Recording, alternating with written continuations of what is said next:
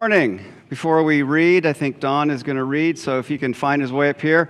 Just wanted to make a very important announcement that don't forget that. No, seriously. I just wanted to highlight the importance of the tech team, right? Because without them, I'd be shouting and you'd be like, what's going on? So we need a couple more bodies in the tech team. And so if that's something that you have interest and ability, step forward, and the more the merrier, because then one small team isn't overburdened, but appreciate that. So, Don, you're going to read to us? Yes, I am. Got it. So we're on page 940, Romans 2, just the first five verses. So go ahead, Don, and dive in. Therefore, you have no excuse, O man, every one of you who judges, for in passing judgment on another, you condemn yourself, because you, the judge, practice the very same things. We know that the judgment of God rightly falls on those who practice such things. Do you suppose, O man, you who judge those who practice such things and yet do them yourselves, that you will escape the judgment of God? Or do you presume on the riches of his kindness and forbearance and patience, not knowing that God's kindness is meant to lead you to repentance? But because of your hard and impenitent heart, you are storing up wrath for yourself on the day of wrath, when God's righteous judgment will be revealed. Good work. Thanks, Don. Appreciate that. Impenitent, that's a big word. That's a $5 word to say out loud in public. Anyway, thanks for reading. And so this is Grace Life Bible Church. We're excited about God's grace. We're excited about God's Word. God's Word guides what we do. And I've said before that I want to submit to God's Word, and if it takes me to a place that's maybe different than what I grew up with, I'm going to wrestle with that and figure it out. I'm not going to make my own culture, traditions, whatever, rule over God's Word, and sometimes that can make us uncomfortable. Anyway, so we are all about knowing God and His Word, experiencing and extending His grace, growing in healthy relationships, and then impacting those near and far, what sphere of influence God has given us. And then, so we're disciples who experience and extend God's grace. That's our short story, okay? So we are in Romans. Romans is an epistle, which means it's a fancy letter, all right? At first, Paul didn't sit down and think, I'm going to write an epistle. He wrote a letter, and letters so good and so focused that other people later on said, that's an epistle, fancy letter, all right? So we've looked at this before. It's Romans is a faith journey from ruin to redemption, but in the context of the historical culture, it's a unifying faith journey, because we have the Jew and Gentile thing that is really loud, and so that's we'll get into that today in a big way. So here's the theme of Romans. I just want to read this. This summarizes the whole book. Paul says, I'm not ashamed of the gospel. He says, I'm not ashamed. That means that's an option, okay? So I'm not ashamed of the gospel. It's the power of God for salvation to everyone who believes, to the Jew first, and also to the Greek. For in it, the gospel is the righteousness of God revealed from faith to faith, as it is written, the righteous shall live by faith. He's quoting the Old Testament there, and so we've been through that before. But my question today is, does your gospel make you a better person? All right? How can that be a trick question?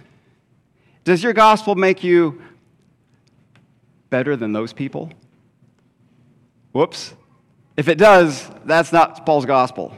And that's what's going on here. So the gospel in this context was making them better. We're better than them, okay? Obviously, it makes us better in that we're more like Christ and we're experiencing his love and the fellowship. That's great, but you see how that, on a test, you have to throw it out because half the kids thought this, half the kids thought that.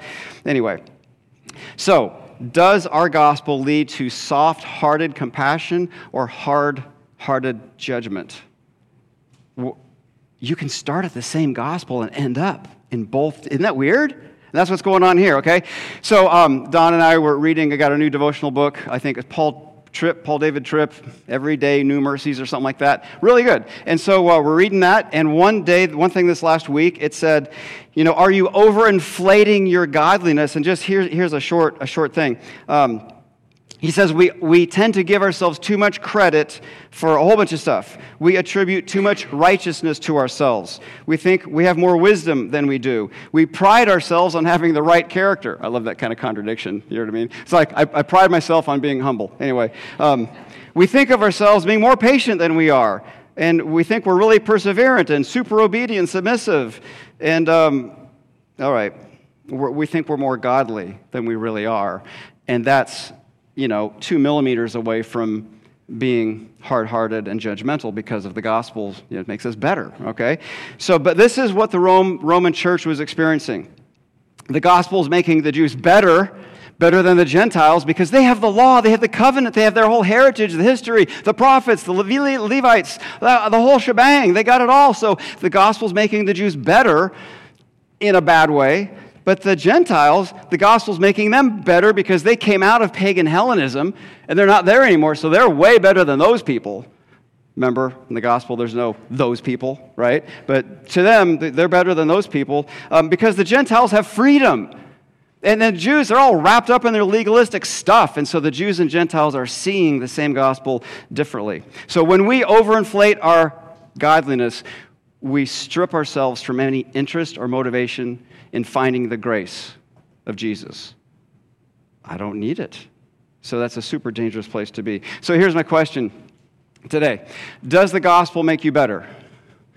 I'm just a visual person, so I just picture, one is a hard-hearted judgment picture. Can you figure that out? And then one is okay, anyway. So let's go back here and move on. So if you haven't been with us before, we're going to kind of go through the cultural setting to see the background of the words on the page of the text, like what's normal for these people. So Hellenism was a Greek way of thinking, swept over the biblical world. Alexander the Great was amazing with that. Rome took it, codified it, legalized it, empowered it with force and brutality. But Hellenism is really championing freedom and pleasure. All right, and their pillars of Hellenism were the same pillars as our world: education, healthcare, entertainment, and athletics. And that's my world. And so we're very much in this wake. So man is the measure of all things. That's their T-shirt, bumper sticker, their slogan. That's what Hellenism. But they took God off the throne and put man on the throne. Instead of God making man in His image, man made God in His image. So now and that's why the Greek gods are all pictured like people that can love and die and hate and all that stuff. All right, better move on. So, but the political context here. I've been through this before, but. 8033, Pentecost, Acts chapter 2. In Jerusalem, there were visitors from Rome.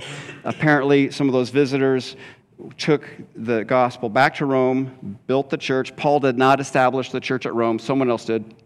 And so, but the church at Rome was not like this. Like we come to one central place and we have a big meeting. The church in Rome was like our life groups, which you should probably jump on board on that. It's really good. Anyway, so if you're a Jew and you came out of Judaism and you find Christ, well, you're going to gravitate toward a Jewish house church because that makes sense to you. And if you're a Gentile coming out of pagan Hellenism and you find Christ, well, you're going to go over here to the Gentile house church.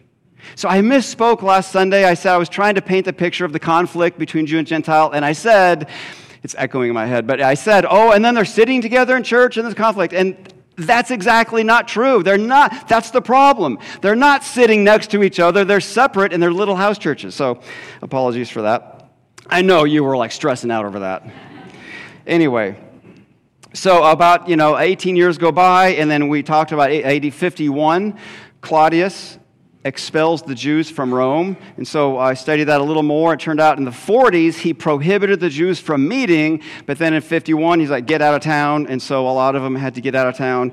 And so they did that. In Acts 18, says Aquila and Priscilla were in Corinth because they had to leave Rome because Claudius had commanded all the Jews to leave Rome. So during that time, now think about this, the church in Rome is mostly Jewish, so they have the Torah, they have their leadership, they have all the programs and all this stuff, and all of a sudden they're gone. So now you have immature Gentile believers who month, year ago were in pagan Hellenism, and they got baggage, and now they're running the church. And I guarantee you the church is not going to look anything like the Jewish church, right? That's the last thing on their mind. And so they do that. Gentiles do church for 6 years on their own, and then the Jews, Claudius dies, the Jews come back, and the Jews are like, what in the world did you do to the church? They're like, we made it better. No, you didn't. You wrecked it. And so there's just this tension, okay? How do we treat the Old Testament? Do you have to be circumcised to be a Christian? Did you know, if not now, but Acts 15, that was the question. Here's Acts 15. I'm going to read it to you. It's amazing. I'm ahead of myself, so I got to find it. And I'll just quote it from mostly memory. It says, in those days, some men came down from Jerusalem, teaching that in order to be saved, you had to be circumcised according to the custom of Moses. Very clearly, they said, if you want to be saved, you got to be circumcised. And that question was on the table. In Acts 15, they go through the whole thing, and they conclude, no, they don't, but that was an issue, okay? So, anyway, there's this tension between Jews and Gentiles had got used to doing church without the Jewish leadership, the text, because remember, the Jews were keepers of the text. Gentiles don't have access to the text like that.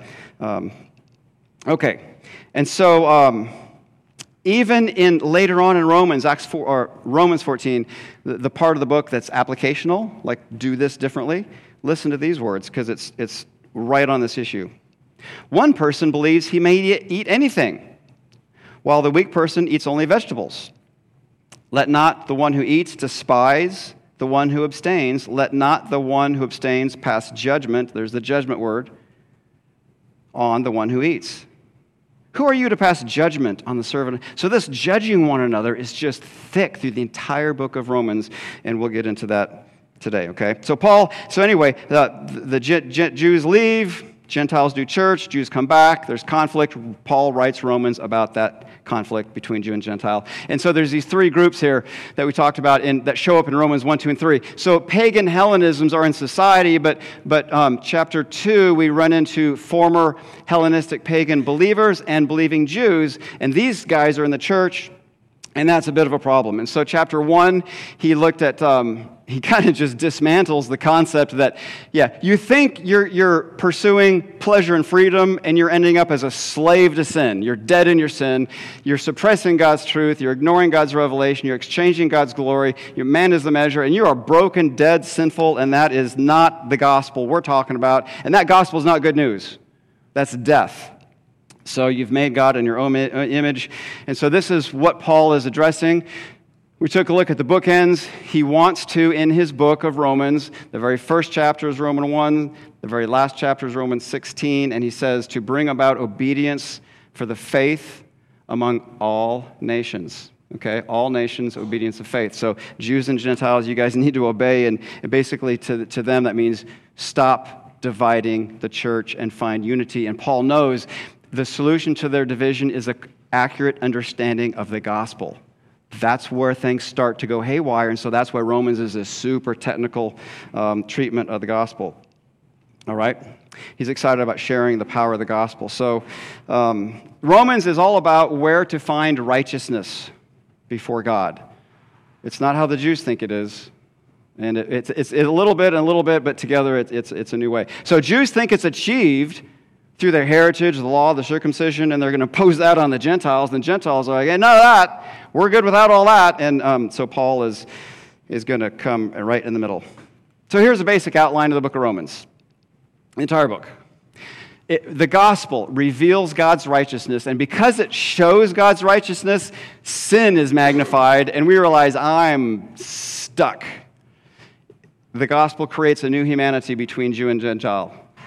The gospel fulfills God's promises to Israel. And Paul's super sad that most of Israel has just stiff-armed God. And then number 4 there, that's the bottom line, transforms and unifies the church. This is the section where there's a lot of because of the thinking gospel correctly, we need to do some things differently with the Jew and Gentile unity. Okay, so all that to say, it was normal in that culture For Jews to look at Gentiles and say, you guys are adulterers, idolaters, and you're the source of all that's wrong. Remember, the background of that is that the Jews thought the Roman occupation of their land was due to the disobedience of the land. It's people like the Gentiles that caused God to judge Israel with the Romans in the first place. So that's a lot of weight to overcome if you're supposed to fellowship with these folks, okay? And to the Jews, they think they're superior because of the heritage covenant and all this, all right? So when Paul, the passage that Don read here, I don't know if you heard it, but, you know, who are you to judge others that do such things, such things? What things? Things from chapter 1. Okay? The very first word of chapter 2 is therefore, which is pointing backwards to chapter 1, okay? So when Paul goes through his big, long, crazy, detailed list of all these sins, how do you think a Jew would respond to that, even in the church? It's like, yeah, you're describing them. They are messed up. We're so much better. We don't do that. Jews were not known for being adulterers or idolaters, at least externally. And so in this chapter, you have this whole transition from the external, I'm good to go, to like, what's the heart like? And that's not how they thought, okay? And meanwhile, the Gentiles, right? How do you think the Gentiles would respond when Paul's reading that big list?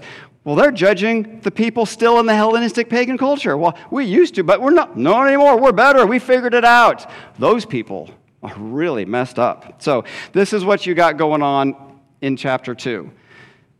Believing Jews were thinking and saying, we're better than you, and you need to observe the law. We're better than you because we're circumcised and we follow the law and you need to. We're better than you because we observe the Sabbath and we eat certain food and you need to do that.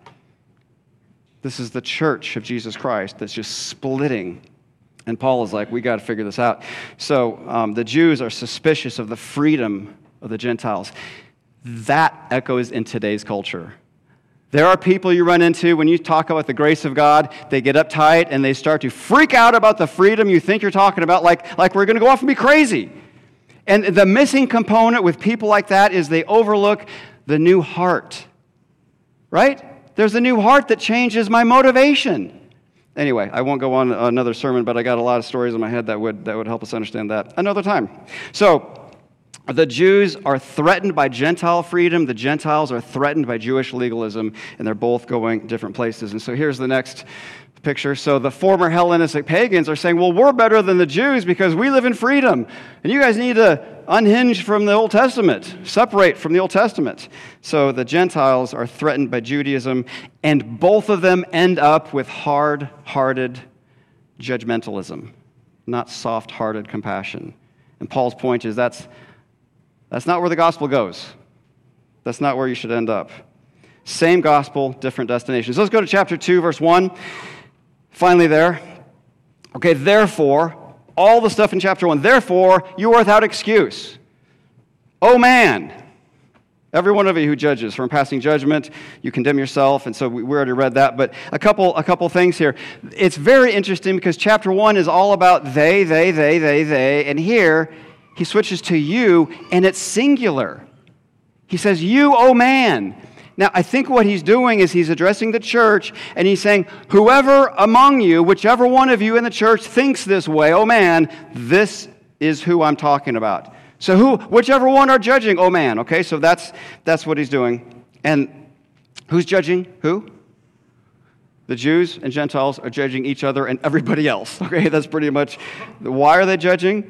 Well, because they're intimidated, afraid that their world's going to change. So, the Jews just thought because they're God's chosen people, catch this, they were immune from judgment. God will not judge us. And they actually thought the Jerusalem temple, that will never fall. All the prophets, you know, and here I got a couple, Micah 3:11. Is not the Lord in the midst of us? No disaster will come to us. Jeremiah 5:12. The prophets have spoken falsely and said, he will do nothing. No disaster will come upon us. And so there's that tension there. So Jews and Gentiles judging one another for their different views of the gospel. Okay, so When God judges, he will judge righteously. Verse 2, judgment of God falls rightly on people. In verses 3 and 4, I love the last phrase of verse 4, God's kindness. This is really the heart of what I'm going to drive at today. God's kindness is meant to lead you to repentance. Isn't that comforting? Because that verse could be God's wrath should scare you spitless into repentance. No, it's his kindness. Fascinating, isn't it? So here's a picture of what should have happened. They're all judging each other. That's a different picture. This is not what should happen. This is what did happen. I forgot to show this to you. But yeah, the Jews were better than you, and the Gentiles were better than you, and so that's not the gospel Paul's talking about. This is what I'm talking about. Is their gospel making them better? They were supposed to end up with soft-hearted repentance, but Paul is like, you are here, hard-hearted judgment, okay? That is the problem that Paul is addressing. God's kindness was designed to lead them to repentance. He's like, God hasn't been kind to you so you could judge everybody? That's not the plan. Your gospel is failing, okay? I love the idea of God's kindness leading us. Titus says, the grace of God has appeared, bringing salvation to all people, training us. The grace of God trains us to renounce ungodliness, say no, and worldly passions, and to live, say yes, self-controlled, upright, and godly lives in the present age. I'm fascinated by that question. How does the grace of God do that? How does the grace of God train us? Another sermon, but basically by giving us a new identity, a new mind, and a new heart. We're new, okay? So we'll dig into that later, but I just love that concept. The grace of God trains us to do things, and that's powerful stuff. All right, verse 5, hard heart storing up wrath. If you're a Jew, all wrapped up in your culture, tradition, law, covenant, and you're judging other people, and you hear the words, so-and-so storing up wrath, who do you think the Jews are going to think is storing up wrath for themselves? Other people, the Gentiles, saved or unsaved. When the Gentiles hear, so-and-so is storing up wrath, they're going, you Jews, you guys are making it miserable and impossible for people to find Christ. So what does Paul say? Because of your Jew and Gentile hard heart, you are storing up wrath for yourselves. This is going to be impossible for them to internalize. What? No, it's them. And Paul's like, no, you are storing up wrath. This is going to be just like hard for them to understand, okay? Storing up condemnation. Wow. And then he goes into verses 6 through 11, and another chiastic structure. If you don't know, in Greek, the letter is chi, whatever you want to pronounce it. And you can see on the left-hand side, there's kind of the left half of the X. That's why it's called a chiastic structure.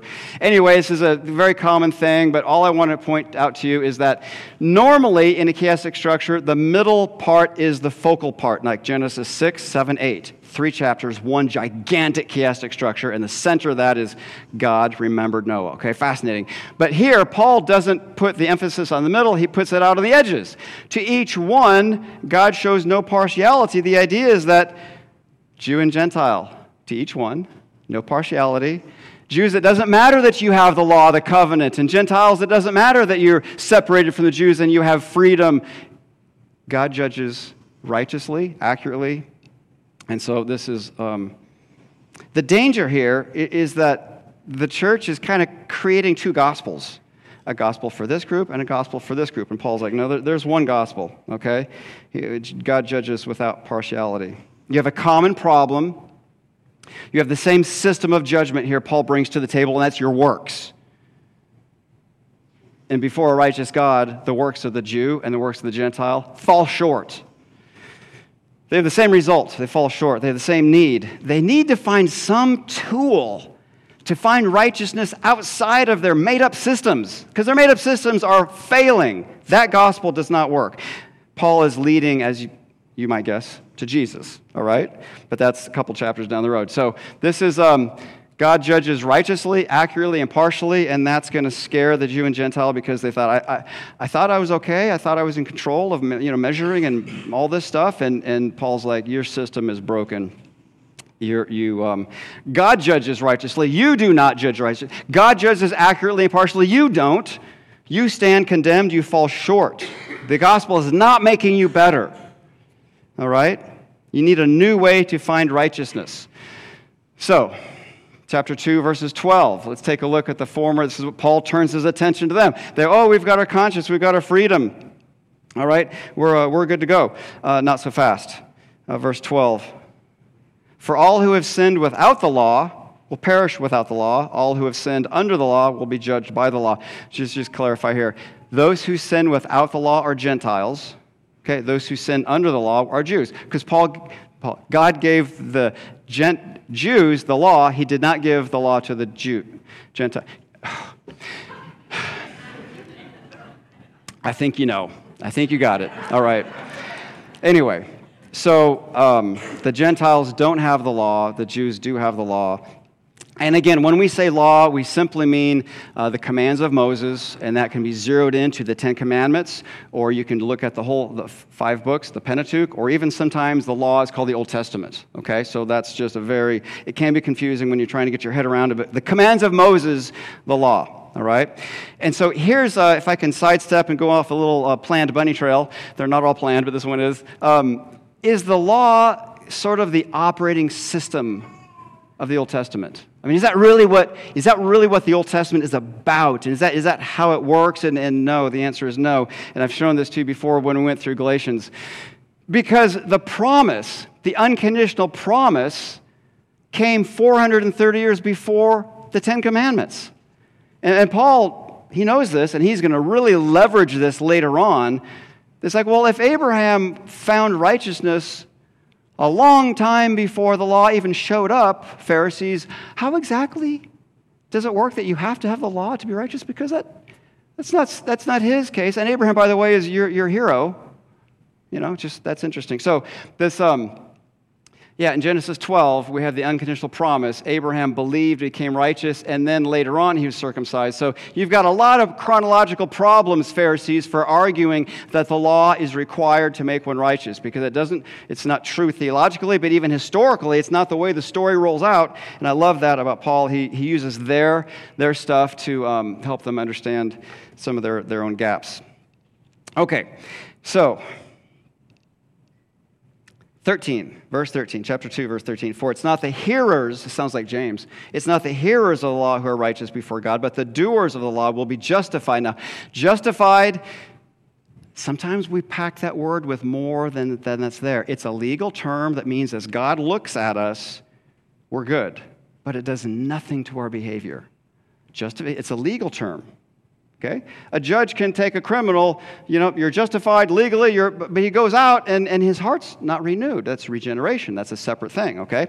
Anyway, we'll get to that too. Paul has a lot to unpack here. Remember, be patient with Paul as he's arguing this. He's building and he's building and he's building. And so you got to give him space to make this case. And there are a lot of tensions we're expecting, and they come later. But right now, he's simply saying they're justified. Gentiles, verse 14.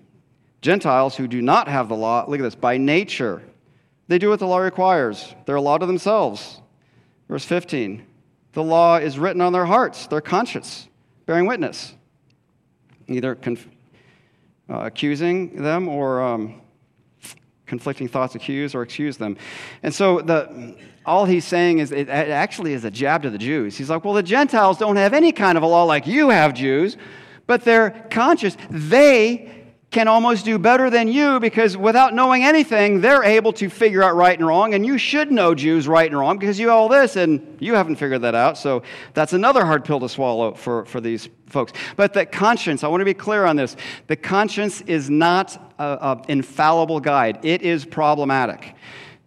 We went to Kazakhstan. I taught in theology in Kazakhstan, Russia, and man, bribery is just the way the world works. And so if you grow up in a culture where bribery and lying is good and necessary, you run into bribery and no problem. Your conscience will not bing, bing, bing, okay?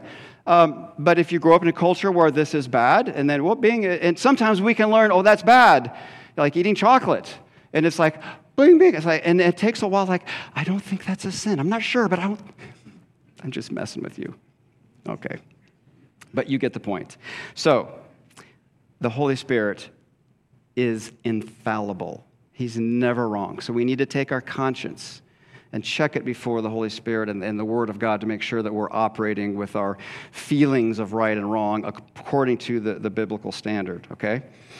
And maybe there's some relational issues that we hit the ceiling, and it's because of our conscience that's just a little off. We don't maybe need to hit the ceiling. That's good news if we can find that freedom. Conversely, maybe we don't hit the ceiling when we should. Okay, all right, moving on. So he's saying, Gentiles, I think your Hellenistic past is skewed your conscience. You can't trust that to lead you to righteousness. Okay, but there's a third group. The third group he talks about is the believing Jews. And he's like, we've got our law. So whatever tool you're looking for to find righteousness, whether it's pagan freedom or conscience, you know, your innate sense of right and wrong, that fails. And even your law, Paul is going to systematically undo these guys. So if someone asked you, what are the distinguishing characteristics of a Jew? You probably threw a lot of stuff out there, but probably after you shake it in a sieve, you're going to end up with the law and the covenant. All right, this is who we are as Jews. We have the law. They don't have that, but we have the law and the covenant. And Paul is saying, before a righteous God, you fall short. You are in the same situation as the Gentiles. And it's going to blow their mind. But wait a minute, they're not in the same situation because the Jews have the law, they have the covenant, they are God's chosen people. But his point is all those blessings that God gave you in and of themselves don't save you from his wrath. Your actions are how you're judged, not your legal documents of the covenant that you made. And that gets into circumcision, we'll get here in a bit, but all right, so they had to respond to God's grace like anybody else, and they kind of missed that, and they just they started to cling to our identity as God's chosen people. Good to go. But he won't judge us. We're his special people. And that's how they start to go sideways, all right? Here's Isaiah 42. God talking about his chosen people. I am the Lord, I've called you in righteousness. I will take you by the hand and keep you. I will give you as a covenant for the nations, a light for the Gentiles, to open eyes that are blind, to bring prisoners out of the dungeon and take prisoners who sit in darkness. And you know, I love the Luke, whatever it is, passage where Jesus is reading, and he's like, yeah, I did this. I'm doing this right here. And what do?